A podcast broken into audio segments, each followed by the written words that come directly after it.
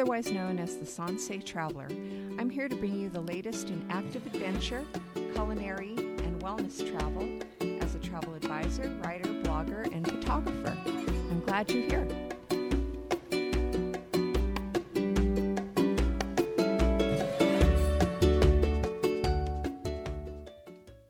Hey everyone, this is Janice Sakata Schultz, certified travel advisor for cruise planners. Um, I'm also a travel writer, blogger, and photographer with the Sansei Traveler, and you are listening to the Sansei Traveler podcast. This is episode eight, and I'll be talking about active adventure travel, which is one of my specialties. Um, I'll also be talking about culinary and wellness travel in future episodes, but I thought I would start with this one. Um, it's probably nearest and dearest to my heart, even though I have to say um, I have only really been on one active adventure vacation. Um, and that was uh, biking through Tuscany. And that was about seven years ago with my husband. Um, and uh, it was a self guided bike tour with Charnes Tours, um, which is, I think, um, one of the best ways to go when you are visiting Italy. And if you're not afraid to kind of go strike it out on your own, as we did, um, although we did have um, guided maps to tell us where to go. So, but um, I love active adventure travel and uh, would love to do more of it. I actually am going to talk about two companies here. Uh, so this episode probably won't be very long, um, probably about 20 minutes max. So, um, and just to, just to let you know, so because most of my episodes um, have been running about 30 minutes, and so uh, this one will be a short one today. And uh, I will give you a little bit of news at the end, and then preview the next episode, uh, which will be episode nine. So, anyways, um, so active adventure travel um, is, uh, well, adventure travel is one of the fastest growing niches in travel right now. Um, it's just what a lot of people want to do. They want to stay active, uh, they want to be immersed in the culture of their destination and not be separated from it. So, for instance, when you are in France, um, you don't want to uh, just go to an American uh, hotel, I mean, or American uh, based hotel, um, you would like to stay, probably stay in a place that has a little bit more local flavor to it. Um, that would probably be more of like an inn or a bed and breakfast or um, something where, you know, you get the feel for living as a, uh, as a native of France rather than being in a sterile American hotel room as you would in any uh, hotel in the United States. Um, you would love to probably go explore uh, a village and uh, eat the local food, even if it means eating escargot or something that you know you maybe normally would not eat. Um, that's all part of adventure travel active adventure travel is actually um, kind of adding that physical uh, fitness, I mean, physical activity element to it, where you are biking or hiking or trekking, um, kayaking, uh, row, going on a rowboat, doing zip lining, um, you know, even uh, you could even throw in, uh, I would say, uh, I'm just trying to think of something, um, you know, something even more extreme like rock climbing or something like that, or even some cases base jumping, which, you know, is when people jump off a cliff and then they um, have a parachute or like a flying squirrel outfit and then they um, fly to the bottom. So well, hopefully it doesn't get that extreme. And it do- that doesn't mean you know that's all of what um, active adventure travel represents. Um, so it can actually be just something where you are just biking for maybe a couple miles a day, and then um, a van comes and picks you up and takes you to the next destination, or you just take the van to the next destination. You don't have to necessarily ride your bike. I mean, if you are, you know, tired or sore, um, you know, people understand that, and they'll have um, an alternative means for you to get to where you need to go. But um, yeah, so it's it's just becoming more popular because I think a lot of people love to stay active during their travels.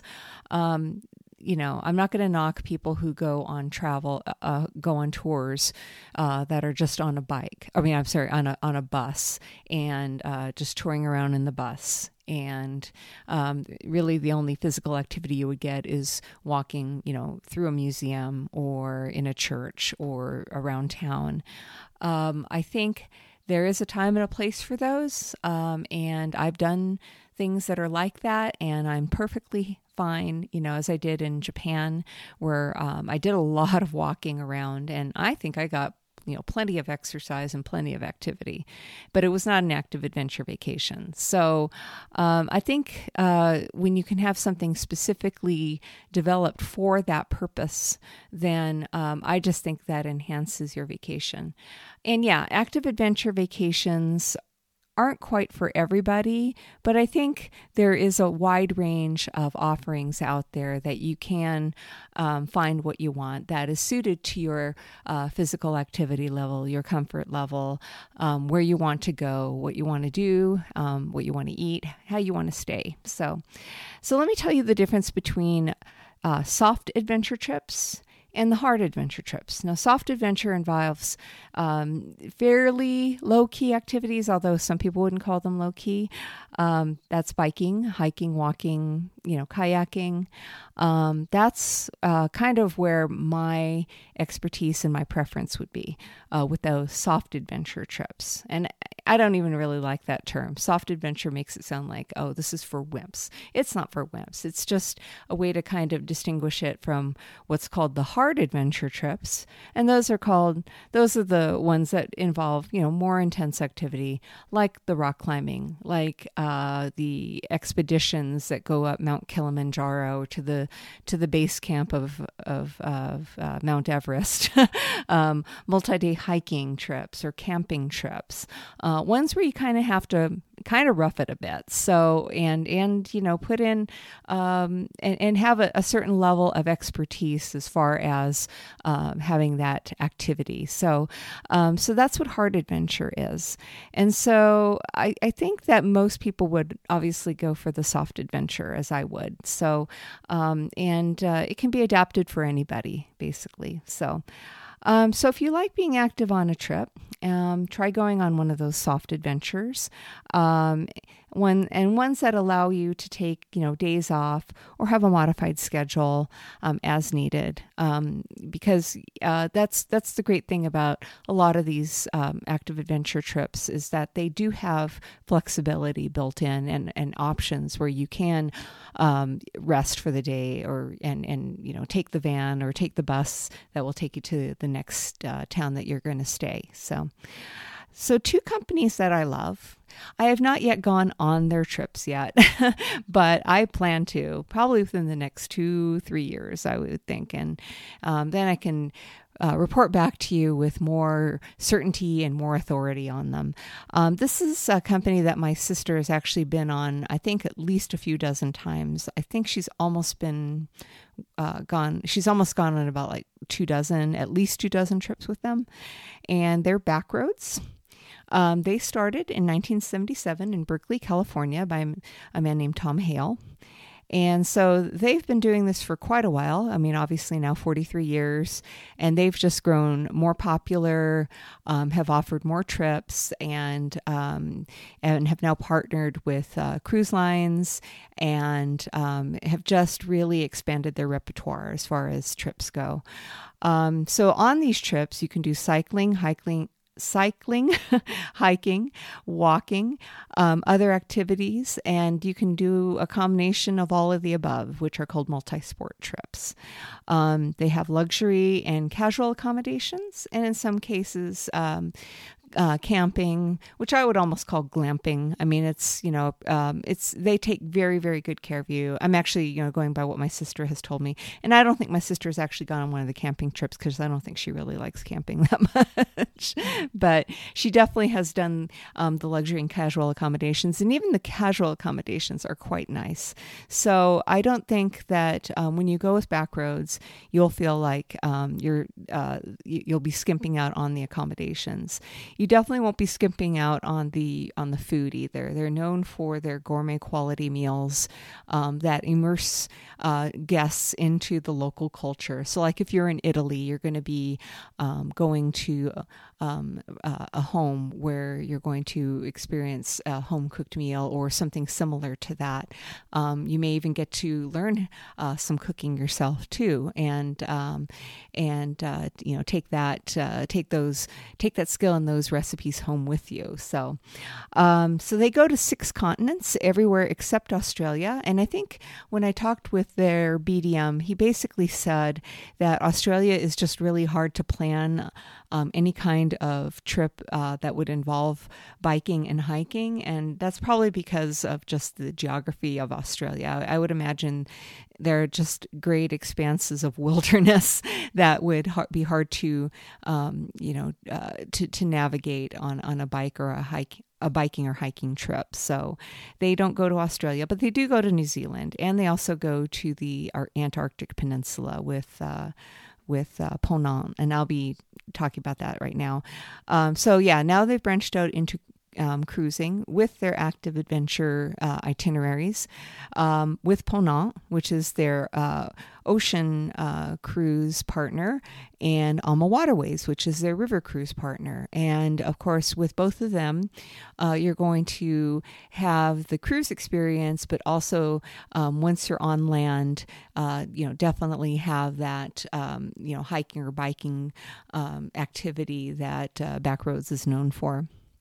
And now Backroads also has something called Dolce Tempo, which are slower paced trips and uh, meant for people who don't think they can do an active adventure trip or people who just kind of want to take it easy. You know, they don't want to do the, you know, 10, 15, 20, 30 miles of biking or the 10 miles, 5, 10 miles of hiking. Um, they will modify the trips in such a way that you're only doing, you know, part of that amount and uh, not going at as at you know such a fast pace. So um, that's what dolce tempo means. I think it means slower pace or slower time. So, anyways, so that's Backroads, and G Adventures is the second um, company that I love to talk about with Active Adventure. Now they don't specifically do um, activity. They don't they don't have activity as part of every trip that they do, but they are definitely considered. Um, I think a, a, really good adventure company to consider. They do have uh, nine different kinds of travel styles, and one of them happens to be active, where it's very much like Backroads. But I would say that G Adventures is kind of more um, for, I don't want to say budget, but for just someone who is, uh, it, it wants to not spend as much um, on a trip, but is still going to get a really great quality uh, guided experience. So um, they go pretty much everywhere to all seven continents, including Australia. so that's one thing that's different from them from Backroads. Um, as I said, they have nine different travel styles. Uh, the classic tours, which are uh, the normal small group tours that would uh, go to a destination, um, stay in local hotels, local, um, I would say local inns, uh, independently owned, locally owned inns um, that aren't necessarily luxurious, but they're definitely uh, clean and comfortable and uh, very much, uh, you know, uh, part of the the local. It would definitely be helping the local economy with them. So, and um, and would be just fine. I mean, that's probably you know this would probably be more my style and uh, uh, for travel. So um, so that's the classic tours. Um, National Geographic Journeys, which is kind of their higher end product, but still not, you know, super luxurious. But of course, it does have that National Geographic label and that association and that cachet. So, um, so you know with them that you are going to have a uh, trip or a, a vacation and tour with high standards that you know meets up to the National Geographic name. Uh, the 18 to 20 somethings tour, which, you know, pretty much says it all. You're going to be with younger um, adults who, um, you know, you'll probably rough it a little bit more and probably, you know, do more things that are um, more geared to young adults. And so, uh, obviously, not in my category, but it's there. Um, wellness tours, which include uh, meditation and yoga and wellness practices or wellness emphasis.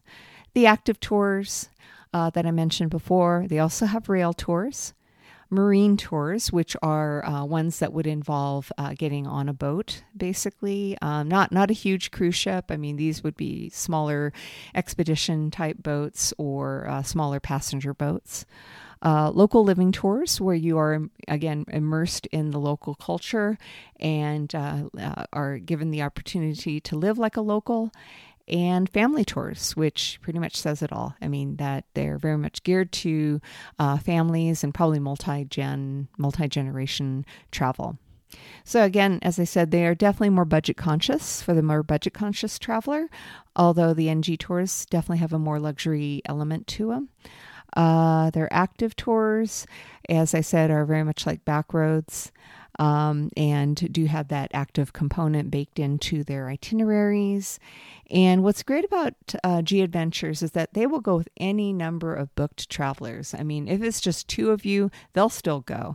I mean, there are a lot of uh, travel companies out there that do not, um, you know, will, will cancel tours or cancel itineraries um, because they don't have enough um, travelers going. And so um, I, I found that out with, I think it was Trafalgar Tours um, worked with uh, this lady who wanted to take her mom to Ireland and Scotland, and they uh, because there weren't enough um, they didn't meet the minimum uh, number. Uh, that tour was canceled, so they had to move to another, and it was kind of a big mess, but it, it all worked out in the end. So, but G Adventures won't do that, and I think uh, that's another reason why I love them. Um, I think that even you know, it's it's great if you can go with uh, people on a tour and um, and uh, develop friendships and and uh, develop that camaraderie. But um, hey, you know, if you want to go to a certain destination and there aren't enough people, I don't think you should be penalized for that.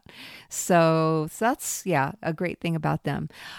Um, so yeah, if you want to ask me more about either uh, those two companies, Backroads or G Adventures, give me a call at 303 209 3028 or email me at janice.schultz, that J, that's J A N I C E S C H U L T Z E at cruiseplanners, all one word, dot com. So um, I appreciate uh, hearing from you. And uh, let me just get into some local or some travel news right now. So, um, actually, right now, as I'm getting into that, uh, I would like to just let you know um, that it is snowing here in Denver.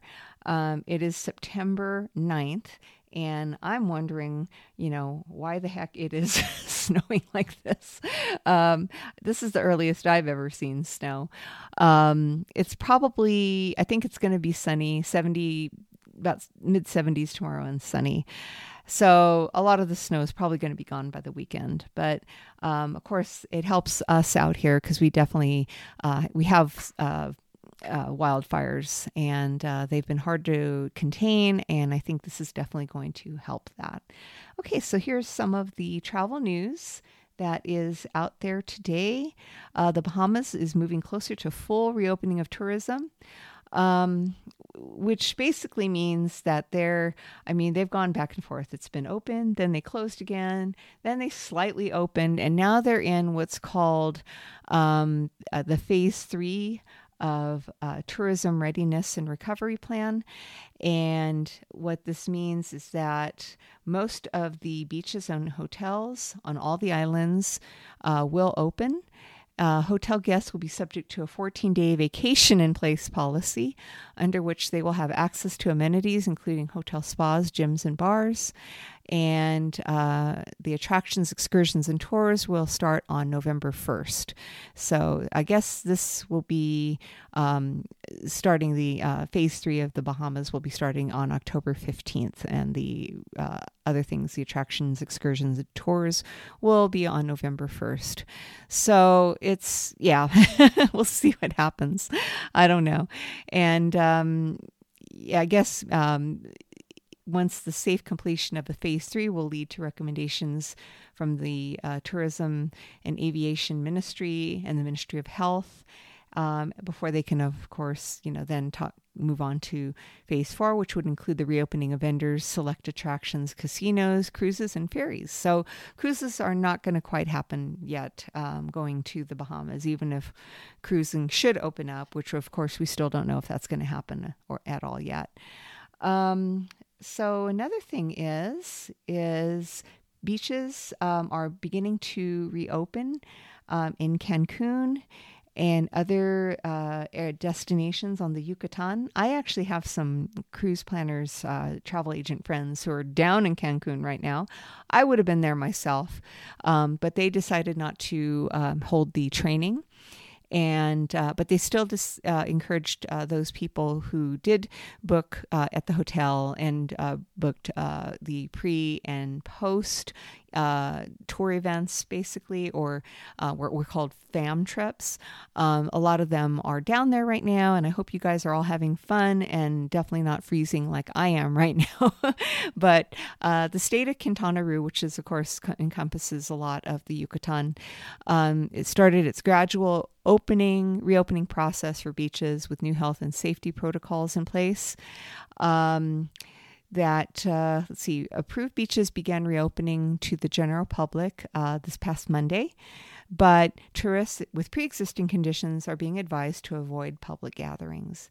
And so, um, you know what that means. I mean, Cancun has kind of been open for, for quite a while, but now they're um, now going to be opening other beaches in that area, which include the Tulum area, Cozumel, Puerto Morelos, um, you know, Isla Mujeres, and um, tourists um, and locals visiting the public spaces will no longer be permitted to bring food or alcohol. So I think as fun as you know it would be to have those things, obviously it's a good idea probably to not have them for for the time being. So, and uh, I just want to say again that I think um, with the um, you know with the way um, Labor Day went this past weekend a lot of people at the beaches, uh, just crowded, didn't wear masks, didn't distance. And I'm just, when I hear that sort of thing, I'm just, I get very upset. I get sad. And I think we're never going to get rid of this COVID, and um, it's just going to just keep slowing us down as far as you know trying to contain. So again, I want to just say, I mean, I don't want to be political. I don't think it should be political, but please distance, please wash your hands, and please wear your masks. Um, stay at home if at all possible. I know I would love to travel. Everyone I know would love to travel. Everyone I know would love to just freely go somewhere. But um, I just, you know, want to see this COVID um, epidemic or pandemic uh, come to an end. All of us do. So please do your part. And that's all I'm going to say about it. So. All right. Well, that's uh, today's end of the Sansei Traveler podcast. And I will now uh, let you know that uh, the next episode, which will be episode nine, will be about Seattle. Um, we were supposed to go to Seattle, my daughters and I, um, last weekend, and that didn't happen. Um, we had to we had uh, some um, health concerns in the family, so we decided to cancel our trip. Luckily, everything was cancelable, and um, you know I didn't have to pay any penalties for any of it. And so, but uh, my my hope was to visit Seattle and then just tell you more about uh, some of the things that uh, I can share with you, some of the, my favorite places to go and places to eat, just kind of like I did with uh, Chicago and San Francisco. Um, I've been to Seattle quite a bit in the last, I would say, eight, nine years. Um, uh, since uh, we visited uh, my husband's uh, sister, my sister in law, uh, who lives east of Seattle. and um, and since one of my daughters, um, you know, did get accepted to two schools out in Washington State. Uh, yeah, we've we've been visiting Seattle quite a bit. I love the place, and um, I just think that if it didn't, uh, if the weather probably wasn't so rainy, um, I think we would probably think about living there. Oh, and it's kind of expensive too, but we'd think about living there. But uh, my husband doesn't like rain, so I don't mind rain, but I don't know if I could live in, in rain or overcast weather like it gets out there. But I do love the city. And so that's what I'll be sharing with you next week. So until then, uh, take care, stay safe, be well, and, uh, and happy travels. Thanks. Well, that's it for today. Thanks for listening to the Sunset.